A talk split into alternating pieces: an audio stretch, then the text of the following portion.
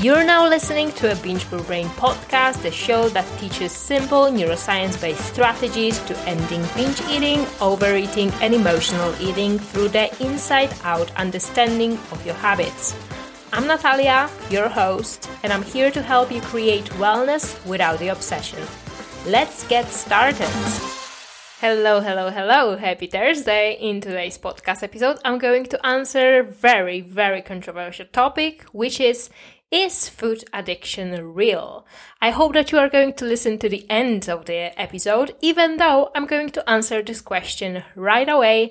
And the answer is yes, food addiction is real, but also no, it isn't. it just all depends on the definition of addiction. So if we are going to accept the definition that addiction is continuing to engage in some behavior that the negative consequences outweigh the positive consequences, then yes, eating highly processed foods would be considered food addiction. But this is very confusing. Even the, this definition that uh, addiction is any behavior that a person finds relief in, therefore craves it in the short term, but in the long term it causes negative consequences because there are many behaviors that for a short period of time they give us pleasure, but in a long, long run they may cause negative consequences, right? Even maybe watching Netflix could become an addiction. Watching porn, excessive compulsive gambling, aka internet gambling disorder. Also, maybe compulsive shopping, so there are many problematic behaviors, and at this point of time, there is not really sufficient peer-reviewed evidence to establish the diagnostic criteria to identify these behaviors as mental health disorders. That's why we also don't have food addiction in a DSM. So as you can see, professionals who reviewed scientific evidence, people who created diagnostic tools, they are also confused. They also don't know what to do with their food addiction. There's new evidence still coming. I don't know if you knew, but before 2013, binge eating wasn't even in a DSM. And for those of you who don't know what I'm talking about, uh, the DSM is the Diagnostic and Statistical Manual of Mental Disorders. And DSA, DSM, currently we are on a fifth edition, is used by health professionals, social workers, and forensic and legal specialists to diagnose and classify mental disorders. The fifth edition is slightly more advanced and they created a category called substance related and addictive disorders. And in this category, for the first time, they allowed the diagnosis of behavioral addictions like gambling disorder. But the funny thing is that besides DSM, there is also ICD. And currently we have the 11th revision of the ICD, which is International Classification of Diseases. So both DSM and ICD are systems that identify and classify diseases. And DSM and ICD, they are slightly different. So if we would take a look at the 11th edition of ICD and International Classification of Disease, food addiction could meet probably the criteria for substance use disorder. And point I'm trying to make is that even people who have better skills in reviewing current scientific evidence, people whose job is to create re- reliable criteria for mental disorder, they still don't have the answer whether feeling addicted to food, whether it's a really food addiction. The question is, why so far we don't have the definite answer if processed uh, food addiction is real? Well, because it depends how we interpret uh, the data.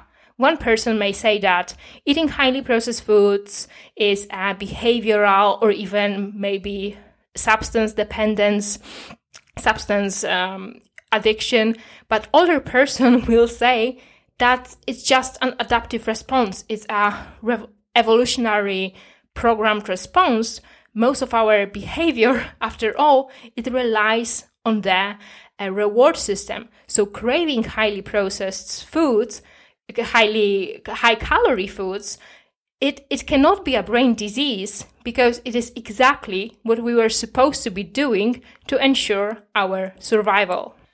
So keep in mind that in today's episode, I'm going to share with you my personal opinion.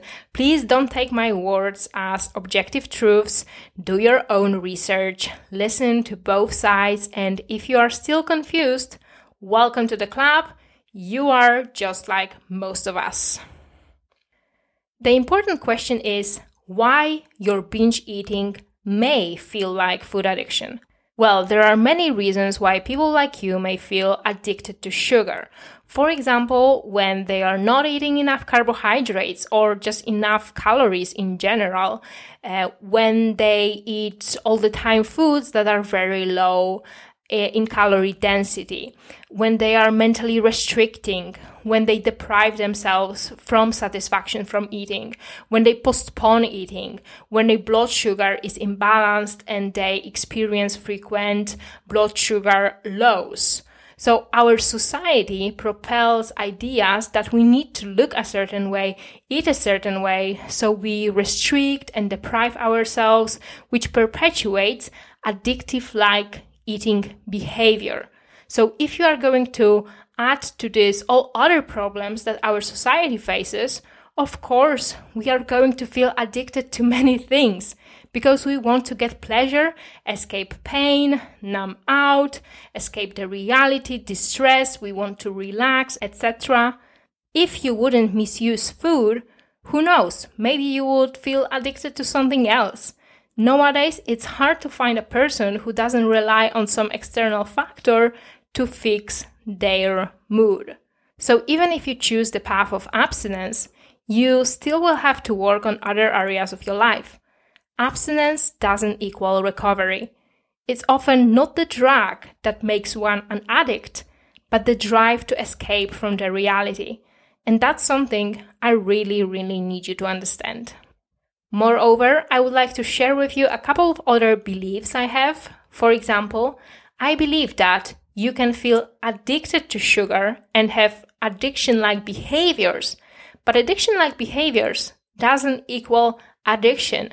And until we have consensus amongst scientific community, I personally prefer to refrain from calling this problematic behavior around food as food addiction. But I'm also not opposed to other people using that term. Also, I don't believe that highly processed foods is addictive per se. We are all already dependent on food and sugar because our body needs it.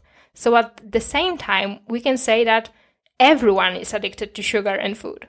But then, by the definition, not for everyone eating highly processed foods creates negative consequences.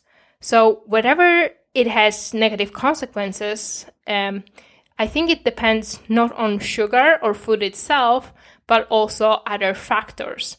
Therefore, I prefer to say that certain foods may possess addictive like properties.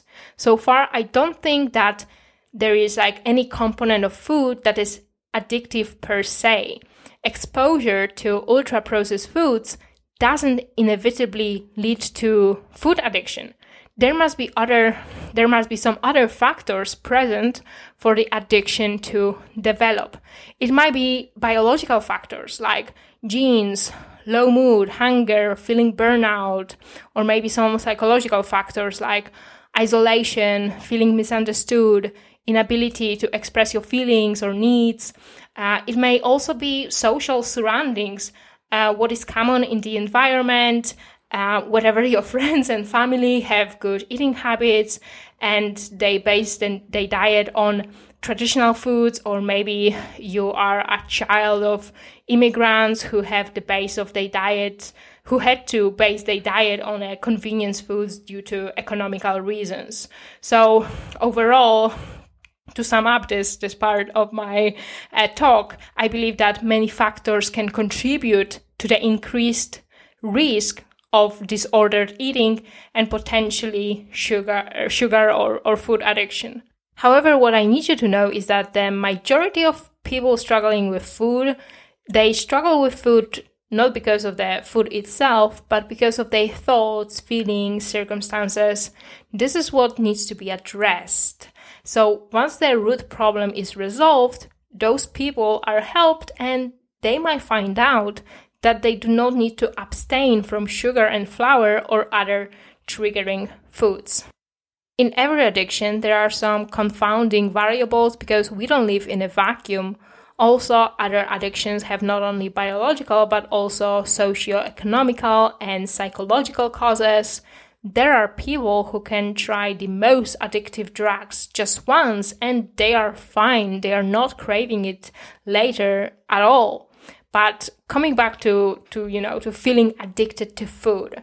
Interesting fact is that the scientific papers that show evidence for biological and behavioral sugar addiction in rats, the authors usually point out that under certain circumstances, rats can become sugar mm, dependent. And I know that from my own experience in a laboratory because my master thesis was done on a rat and the purpose of my study was to determine the effects of caloric restriction and stress on the rats in relation to food intake. And we had to follow the protocol to evoke binge eating in rats.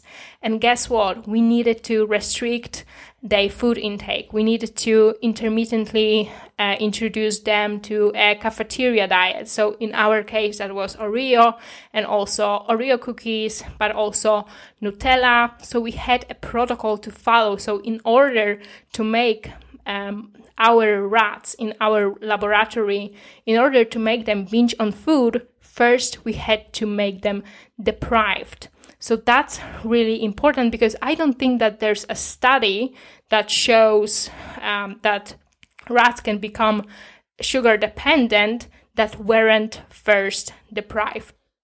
Okay, so if your constant thoughts about food, compulsive eating, binge eating, overeating, maybe they are not strictly so-called food addiction. So so what is it then? Well, in my opinion, binge eating could be a maladaptive form of learning that is located in the primitive areas of your brain. Addiction is a habit. If you dig deeper into the science of reward system, you will see how this mechanism works and that it works all the time in all areas of your life. The same pleasure center that lights up uh, on the brain scans when you eat Oreo cookies also lights up when you listen to music, hug a friend, dance, etc. That's why it's so hard for me to accept that addiction is a disease. I'm not denying the suffering of all addicts experience. I, I agree that um, addiction creates huge negative impact uh, in addict's life. Addiction is a problem, but at the same time, addiction is a result of perfectly working reward system. And that's great news because that means that you are not broken. You are not sick. You don't have a disease. No need to harshly judge yourself. Your addictive behavior is a result of brain's plasticity. Electricity in your brain causes cravings and urges. It's not a moral defect. Each person has a different brain, but the mechanism stays the same. Some brains are more sensitive to a reward, and some become desensitized because of repeated use. Maybe your reward system feels satisfied with a bar of chocolate, but there are people who need 10 bars of chocolate to feel slightly satisfied. Why do you get less satisfied by larger amount of food? Well, perhaps because dopamine receptors in your reward center has become desensitized. You built up tolerance. And the good news is that the same mechanism that created the habit that you call food addiction can be changed. Addictive like adaptation of dopamine receptors in the reward system are reversible. Also, there isn't food in the world that would be as addictive as heroin or cocaine. So, food addiction possibly is reversible, and it's possible for people who call themselves food addicts to learn how to eat in moderation. If this is what they want, it's definitely not the solution for those who are happy and feel free on food addiction food programs. If something works for you, don't change it.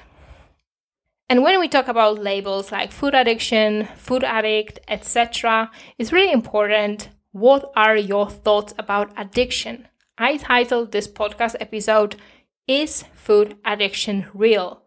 The truth is that it doesn't matter. After all, it's a made up concept. It is all made up. Who knows? Maybe our whole world is just a stimulation and we are a brain in a jar.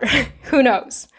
I think that your beliefs about addiction are way more important than the scientific evidence pro or against it. So please ask yourself, what do you believe about food addiction? For you, is it a moral failing?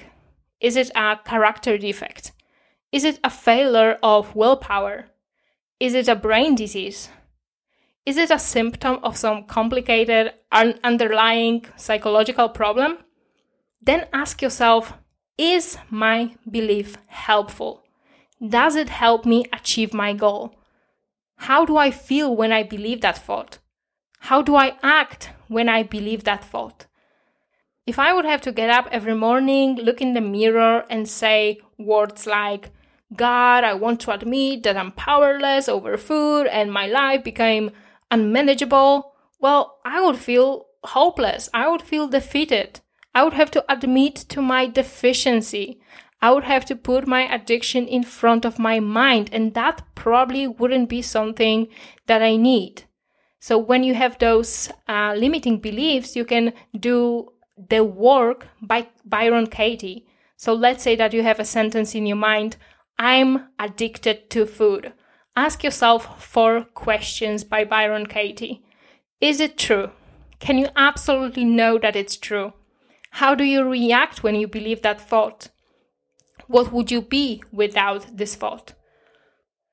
On the other hand, if I have a thought that addiction is developmental learning process resulting from the normal functioning of the human brain, I may have totally different feelings and those feelings may drive different results because if you're going to remember the self-coaching model, our thoughts create our feelings and our feelings drive the actions and actions create the results in your life. So the first sentence we had, I'm addicted to food, it created the feelings of hopelessness, uh, feeling defeated, and this kind of uh, feelings.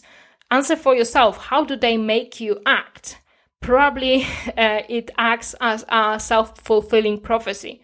However, when I believe that addiction is just a developmental learning process, well, that creates totally different feelings, and those feelings will drive different action.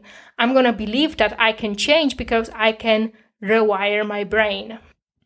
To sum up this part of the episode, I want you to just remember that your thoughts really create your results. So be careful and choose wisely what kind of beliefs you want to hold about your eating problem. There is one more question I wanted to answer in today's podcast episode, and it is why I'm not against food addiction and why, in a way, I support putting food addiction into the DSM. I'm pretty sure that they are not going to use the words food addiction because addiction, well, there's a lot of stigma uh, surrounding the word addiction. So I'm pretty sure that they would call it something like uh, ultra processed food use disorder or something like that. So, uh, in a way, I do support this idea because I know that there are so many morbidly obese people on this planet. They are eating highly processed foods. They are not being able to control themselves, to control their impulses to eat food. And for them, putting ultra processed food use disorder into the diagnostic criteria and making it something legit, I believe that it would really help. Majority of our population is overfed. We are obese, we are overweight, and not and those people are not obese or overweight because of binge eating. I, I believe that most of them are just overeating a little bit every day. They are eating mindlessly. They are not eating nutrient dense foods. Um, they eat foods that don't stimulate satiety hormones. So for these kind of people, having some kind of framework, it would be really, really helpful. Imagine that there's a person right now who weighs, let's say, 400 uh, pounds and they are searching in Google whether food addiction is real. So there are two choices. Maybe they are going to click on a website, some kind of treatment center, and they will see that somebody says that, hey, food addiction is real. We can treat you. We can provide you with therapy and so on. And in this way, in, in that way, that person can receive a real help they are looking for. But on the other scenario, when we are fighting against food addiction, maybe they're going to click on a link to somebody's uh, blog post, let's say a blog post written by a privileged slim white woman, and she's gonna write about intuitive eating. She's gonna write in her, her blog that um, that uh, food addiction is not real, that we all should be eating intuitively. And in that way, that person may not receive uh, the help they really need. We have to remember that majority of the population is overfed. It's rather uh, smaller uh, it's rather minority of the population that struggles with uh, restrictive eating or binge eating.